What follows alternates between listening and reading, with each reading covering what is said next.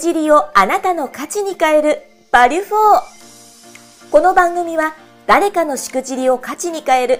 しくじり、失敗にフォーカスを当てた音声チャンネルバリュフォーです。起業家2人が毎回業界問わず多様なゲスト経営者をご招待します。教科書に載らない過去のありえないしくじり体験や経験を一歩踏み出したいビジネスマンに向けて面白おかしく深掘りします。誰かのしくじり体験をあなたの成長の種に変え背中を押す世界初のしくじりにフォーカスを当てた音声チャンネルです。じゃあ、せっかくなので2本目のエピソードも時間もね、あの、ありますので、いただいてもよろしいですか、はい、小島さん。もちろんです。もちろんです。2本目もですね、なかなかちょっとパンチある話をしたいなと思って、はい、パンチある話したんですか ?1 本目でもだいぶパンチありましたけどね。はい、2本目もパンチあります。ただ、これは特に皆さんの明日のツヤにも、えっ、ー、と、つなが、つなげていただけるのかもしれないと思ってる話です。あの、冒頭でおっしゃってましたね、そのあたりね。はい。私ですね、実は美容医療、あの、全部750万円ほどかけています。あの、待ってください、待ってください。ちょっと待ってください。なかなかパンチきましたね。パンチありましたね、一発目から。はい。確かにパンチありましたね。いきなりあの、さらっと言われましたけど、なかなかあの、引き引きずならない文言がありましたよね。750万ぐらいですか。はい。750万円ほど美容医療にかけてます。はい。あの、一応ちょっと、あの、顔は実はそんなにいじってないんですけど、あの、まあ、その750万円中、約350万円ぐらいが、はい、失敗経験、それこそしくじり経験だったんですよね。えー、そんな失敗とかあるんですね。はい。まあ、つまりは、私自身はもちろんですし、それを、えっと、手掛けてくださったドクターもそうですし、まあ、結果満足できない。あれっていうってしまったっていうことです。かなり興味しかないんですが、どんなエピソードなんですか？はい。えっと、あのー、そうですね。ちょっとここを深掘りちょっとしましょうか。えっとですね、簡単に言うと、あの、美容医療って私全然否定的ではなくて、今どんどんこうファッションだとかっていう CM 流れてるぐらい、どんどんこうカジュアルに、私、ポピュラーなものになってきてると思います。で、ただ、えっと、これで、えっと、一発逆転すべてが変わるぞって、あの、確かに変わるんですけど、あの、その、例えば前の事前のケアだったり、その後のアフターケアだったり、日頃の習慣、まあ、食事とか、水を飲むとか、そういうこととか、睡眠とか全部そうですよね。あの、それを全部ちゃんときっちりやらないと、一発逆転ホームランなんですけど、まあ、えっと、そのボールが、えっと、急に落下するのも早いんです。かなりあの意味深というか深い話ですかね、このあたりって。はいあの、そうですね、ちょっともう一個、あの、具体例をお話しさせていただくと、はい、まあ、ちなみにこう、ツイッターとかでも書いてるんですけど、まあ、私本当にコスメだったり、まあ、これスキンケアも、あの、いわゆる化粧品もそうなんですけど、まあ、年間100万以上全然使っていまして、まあ、そのうち8割使い切ってないんです。で、次々と新しいのが出て、まあ、例えばシャンプーだったら、はい、A 社のシャンプーずっと使ってたんだけど、例えばインスタグラマーの、えっ、ー、と、ゆうこさんと YouTuber の、えっ、ー、と、太郎さんが、えー、美容師太郎さんが、例えば、シャンプー B がサラスタになるって、あの、言ってたら、はい、A 社のシャンプーからその B 社のシャンプーにすぐ乗り換えちゃってたんですよね。ああ、なるほどですね。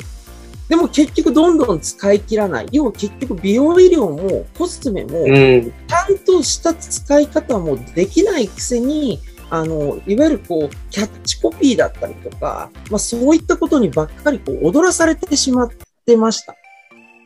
うん。これやっぱり皆さん方あれなんですかね、こう、コスメとか、あの、ものっていうのが使い切れるんですか？基本的に。女性の方っていうのは。えっ、と、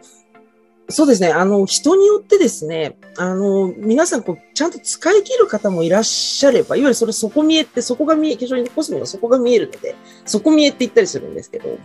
底見えをする方もいらっしゃれば、あとは逆にもうどんどんこう途中段階で、えっと、使い切らずに終わっていくものが、えっと、溢れてるっていう方がものすごくこう分かれていて、でもただ結構後者の方の方が、えっと、私の知ってる方では、あの、多いかなと。まあ、使い切らない方の方が多いかなというふうに思ってます。そうなんですね。ちょっとあまりこう、男性、はい、まあ最近ね、化粧する方増えてきましたけども、あんまりこう、化粧が、こう、なんかそこが見えないとかってあんまりこう、感度がなかったので、女性のある意味、こう、あるあるというか、そういった話なんですかね、この辺っていうのは。そうですね。今もう逆に男女、あの、関わらず、うん、メンズコスメがいいとか、レディースコスメがいいみたいなこととかは別にお話しないですけれども、えっと、なんて言うんでしょう。あの、どんどんやっぱり美容だったり、生き方だったり、ね、あの、例えば髭の脱毛だったら、これだけ時間が短縮できるよとか、あの、肌痛めないよとか、いろいろな話にも、まあ、なってますけれども、なんて言うんでしょう。あの、そこだけに結構踊れされちゃうのはすごく危険だなというふうに感じているというところですね。はい。今、あの、若林さんもコメントいただきましたね、チャットに。使い切れないコスメがいっぱいありましたって。若林さんがね、あのー、これに出会ってすごくずっと使ってますっていう情報を若林さんから日頃コミュニケーションしてくださったりして、えー、はい、ありがとうございます。あ、いただいたハンドクリームとか、ね、えー、そうなんですね。プレゼント系のコスメとかもね、結構意外と余っちゃう場合も 結構あるんですよね。なるほど。なんかこう、男性とかね、良かれと思って持っていっちゃったりしますけども、あまり良くないんですかね、はい、もしかしたら。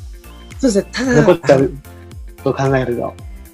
逆にこう、私も男性だったからわかるんですけど、男性でも例えば香水とかって結構もらうじゃないですか。あれって結構使い切らないで、あれこれ4年前にもらったやつ今更出てきたとかってまあありますよね。あり、ありますね、ありますね。2回しか使わなかった。別にこれなんかメイクする人しない人とか、美容医療やる人やらない人に限らず、えっと、なんかこういった経験ってものすごくあると思っていて、それが象徴的だったのが、その美容医療だったりコスメだったりとかっていうのが象徴的だったって今この話をしたんですけど、まあ本当に今これだけ物が世の中にたくさんある中で SDGs とかって叫ばれてますけど、いやその前に結構自分自身ちゃんと使ってなかったり、それって本当に自分のためなのみたいなことって見失うことってすごく多いなというふうに思ってます。そういうことなんですね。はい。ちなみにあの、今回、エピソードってどんな感じで小島さんこれからするんですか？このシャンプーのましたけども、なんか残っちゃう方が多いとか、コスメも残っちゃう方が多いって話もありましたはい。えっと、大きく2つです。あの、1つは、えっと、これ、世の中の誰しもじゃなくて、自分に合っているかどうか。これすべてじゃないんです。すべてじゃなくてないんですけど、ある程度科学的に分かるところは分かることってあるんですよね。例えば成分の表示だったりとか、そういったことである程度分かるところまでは分かりますし、えっと、それがドンズバかどうかは結果論やってみなきゃ分からないは多々あります、もちろん。うんうん。えっと、その、えっと、なんて言うんでしょう。100個ボールが飛んでくるんだったら、それを10個に絞ることっていうのはまあできる。っていうのは一つあります。それから、あともう一つ、ちょっと先ほどのその美容医療の失敗談のところとかでもお話ししたんですけれども、例えば、えっと、髪の毛にしても、肌にしても、はい、何かこう、新しいコスメを買ったり、美容医療をやる前に、日頃の例えば正しい手入れみたいなことができてないと、まあ、崩れちゃうんですよね、すぐに。なんかこう、なるほど。はい。家に例えるならばなんですけど、じ家をじゃ建てますと。その時に、そこの土地の地盤が、まあ、緩いのか、しっかりしてるのか、わかんない状態で、いきなりなんかこう、3億円の豪邸建てますかみたいな話なんですよね。で、その3億円の豪邸気に入らなかったら、なんか新しく庭作っちゃったり、なんかもうエレベーター作ったり、うんうん、機械室追加したりしますかっていう話なんです。つまり今の例えで言うと、その地盤の部分が自分自身のやっぱり習慣の部分だし、その豪邸っていうところでも、じゃあ自分に合っているものって何かっていうのを、えっと、一回見定めてからだったら、えっと、なんて言うんでしょう。しっかりして自分の欲しかった目的に近いものっていうのが、えっ、と、きっちり、えっ、と、立っていくんじゃないかなというふうに思っているところです。なるほど。はい。えーまあじゃあやっぱそういった意味ではこうやっぱ今の2つ非常に大きなポイントかもしれませんね。そうですね。いや、ここ本当に大きなポイントで、で、これって美容だけじゃないと思っていて、なんか本当にこういうパソコンだったりその他もそうなんですけど、ついついなんかこれいいなとか、なんかね、よくパルス消費とかって言われて、私も買っちゃうんで、未だにやっちゃうんで、全然私もできてはないんですけど、いやいやいやいや。あの、なんて言うんでしょう。で、何が正しいかとかっていうのをちゃんと可視化したり認識したりして、えっと、その上でそれをものを選ぶってなかなかやっぱりできないことですし、例えば美容とか健康、まあ健康になるとね、男女も関係ない話になると思いますけど、なんかいろんな情報たくさんあるじゃないですか。一日何歩歩きましょうとか、そうですよね水何ぐらい飲みましょうとか、どんな食事取りましょうとか。でもそれいっぺんに、今日これが終わった瞬間に徹底できますかって言ったらできないですよね。うんうん。で、できないですし、それをいきなりやったら逆にそれがあの原因でストレスになったり、あの別のなんか部分に影響が出ると思ってるんです。で、その先ほどお伝えしてたその地盤とか土台みたいなところって、やっぱり一人ずつやっぱり違うんですよね。いや、い意外とこれできてるじゃんってこともあったりするんですよ、うんうんよく。なんかそういったことからまず見つけていくことで、まあ自分自身の美容みたいなことが今回起点の話にはなりますけれども、まあ本当に生き方だったり、買うものだったり、えっ、と、過ごす時間だったり、なんかそういったものっていうのが、あの少しでも、あの視界が開けて、えっ、と、クリアに見えるんじゃないかなというふうに思っております。そういうことなんですね。ありがとうございます。じゃあ、このあたり、あの、せっかくなんで改めてなんですけども、まあ、今回のこの、まあ、しくじりですよね。こう、学んだこととか、糧とか、もう一度改めて教えていただければなと思ってます。はい、ありがとうございます。えっと、一言で言うと、自分自身を知って、地盤とか土台を見直す。それをしない限り、永遠に満足できないってことです。すごい深い言葉ですね。はい。あの、人と比べてもしょうがないじゃうないですか。ーん、そうですよね。あの、それ私だって見た目不可教になりたいですよ。不可教に近づけていってるんですか、今こうやって。え、全然近づけた、近づけてたらこんな髪色になってないんですけど、いやいやいや山さんだったら。あの、なりたいですよ。だけど、えっと、不環境さんとずっと比べててもしょうがないし、うーん。あ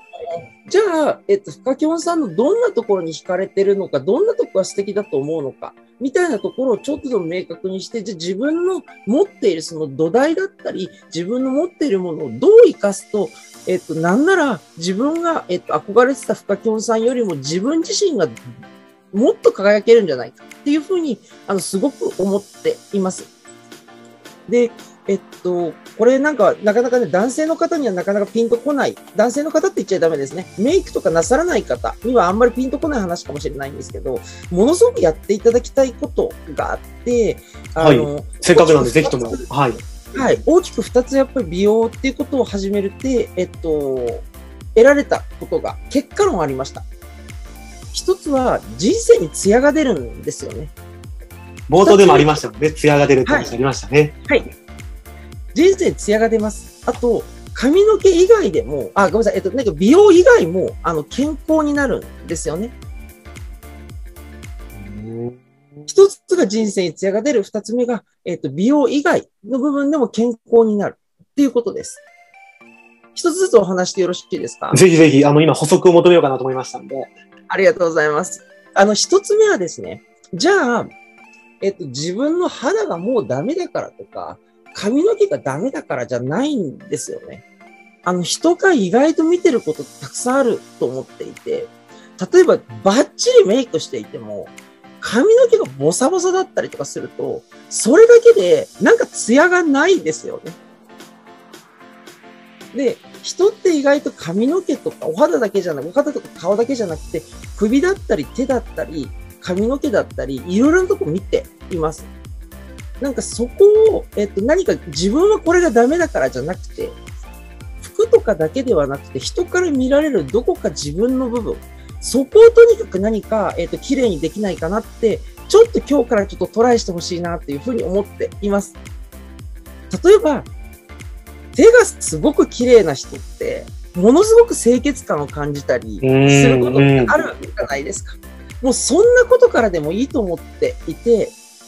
あの、それだけでやっぱり輝いて見えるんですよね、その人のことって。なんかい、自分は興味ないからっていうよりも、なんか人から見えること。爪でもいいです。何でもいいです。なんかそういうことからちょっと始めてみてほしいなと。それってきっと私のように人生に艶が出ることもあるなというふうに思っています。いや、素晴らしいですね、このあたり。ありがとうございます。ちなみに、あの、小島さん、手はどんな感じなんですか？手は、今、ちょうどこの後、ちょっとネイルサロン行こうと思って。あ、そうなんですね。はい。あの、ちょっと今、ネイル伸びっぱなし、ちょっと。いや、大丈夫です。ありがとうございます。はい。いや、でも本当にあの、あれですね、この一本目とは全く違った、あの、エピソードでしたね、このあたり。そうですね。あと二つ目、髪の毛以外にも参考になるっていうことを、はいうんうん、ありましたね。お伝えしたくて、えっと、まあ、これ後ほどね、ポッドキャストとかで聞いていただいている方には多分リンクがついていて、そこに多分ツイッターとかがあるので、ツイッターとかリンクトインとかで私の過去の投稿をご覧いただくと、あの、全部可視化したものが、えあります。結論何が起こったかというと、えっと、去年のそうですね、6月ぐらいまで美容医療で全部なんとかなると思ってたんです。つまり、先ほどの例えで言うと、自分自身が家建てようと思ってる地盤の部分を全然わかんないまま、ひたすらそこにどんな照明つけようかとか、サッカーコート作ろうかとか、そればっかり考えてたんです。でも、それだけでは立派で、えっと、ずっと100年先、200年先も続く素敵なお家は建たないっていうことに気づいて、本当に自分自身の習慣だったりとかっていうのを見直したんです。そしたらちょっと私がどれぐらい美しくなるかはちょっとわからないですけれども、少なくとも、私実は持病を2つ持っていて、まあ、糖尿病と睡眠障害を持ってるんですけど、飲んでいた薬の量がですね、結果論今もう、あの当時、去年の6月から4分の1から5分の1ぐらいまで減りました。わかりやすく言うと、もう血糖値とか、えっと、240超えてましたし。すごいですね。はい。あの、ヘモグロビン A1C とかっていう、はい、あの値とかがあるんですけど、あれとかもう10とかいきそうなぐらい、もう即入院っていうレベルまで 行ってました。でも、全然そこまで行っても、内科医の言うことって全然聞けなかったんですよね。運動しなさい、痩せなさい、野菜食べなさい。全然できなかったんですけど、美容がきっかけになって、あの、それが結果論できるようになっちゃったったんですよね。うん素晴らしいですね。あの、そんなことがあって、今日せっかくこうやってね、あの、私のお話に耳貸してくださったり、こうやって見ていただいている方にお伝えしたいのが、何でもいいんです。本当に自分が持ってるツヤ。中身の部分ってなかなか見づらいですけど、美容とか、お肌とか首とか手とか髪の毛って見えるじゃないですか。そこを何か一つちょっと徹底的に綺麗にしてやろうってちょっとやってみてほしいんですよね。そうすると、まさかのおまけがついてくることってきっとあるよと思ってます。これはあれですね、やっぱりこう体現した小島さんだからこそ言える言葉ですね。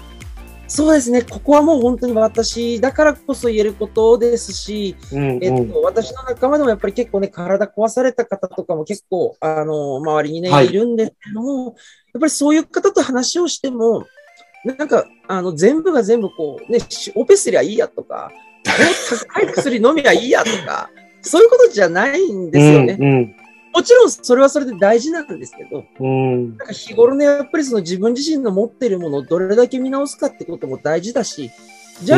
あ、それを見直して徹底するのにあったって、全部20個も30個もあれやってこれやってってできない。だから自分自身を見つめるきっかけみたいなものだったり、えっ、ー、と、そういうのを、えっ、ー、と、作れたらいいなと思って今この事業をやっていたりもします。そういうことですね。はい。いや、本当にあの、なかなかあの、エピソードがガラッと変わりましたので、非常にあの、角度が広い しくじるのエピソードだったかもしれません。ありがとうございます。はい、ありがとうございます。それでは今回ゲストにお越しいただきました株式会社ライブリーアップ CEO 小島達也社長改めましてありがとうございました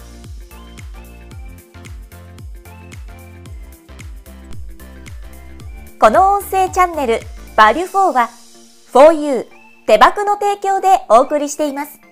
次回の配信もお楽しみに。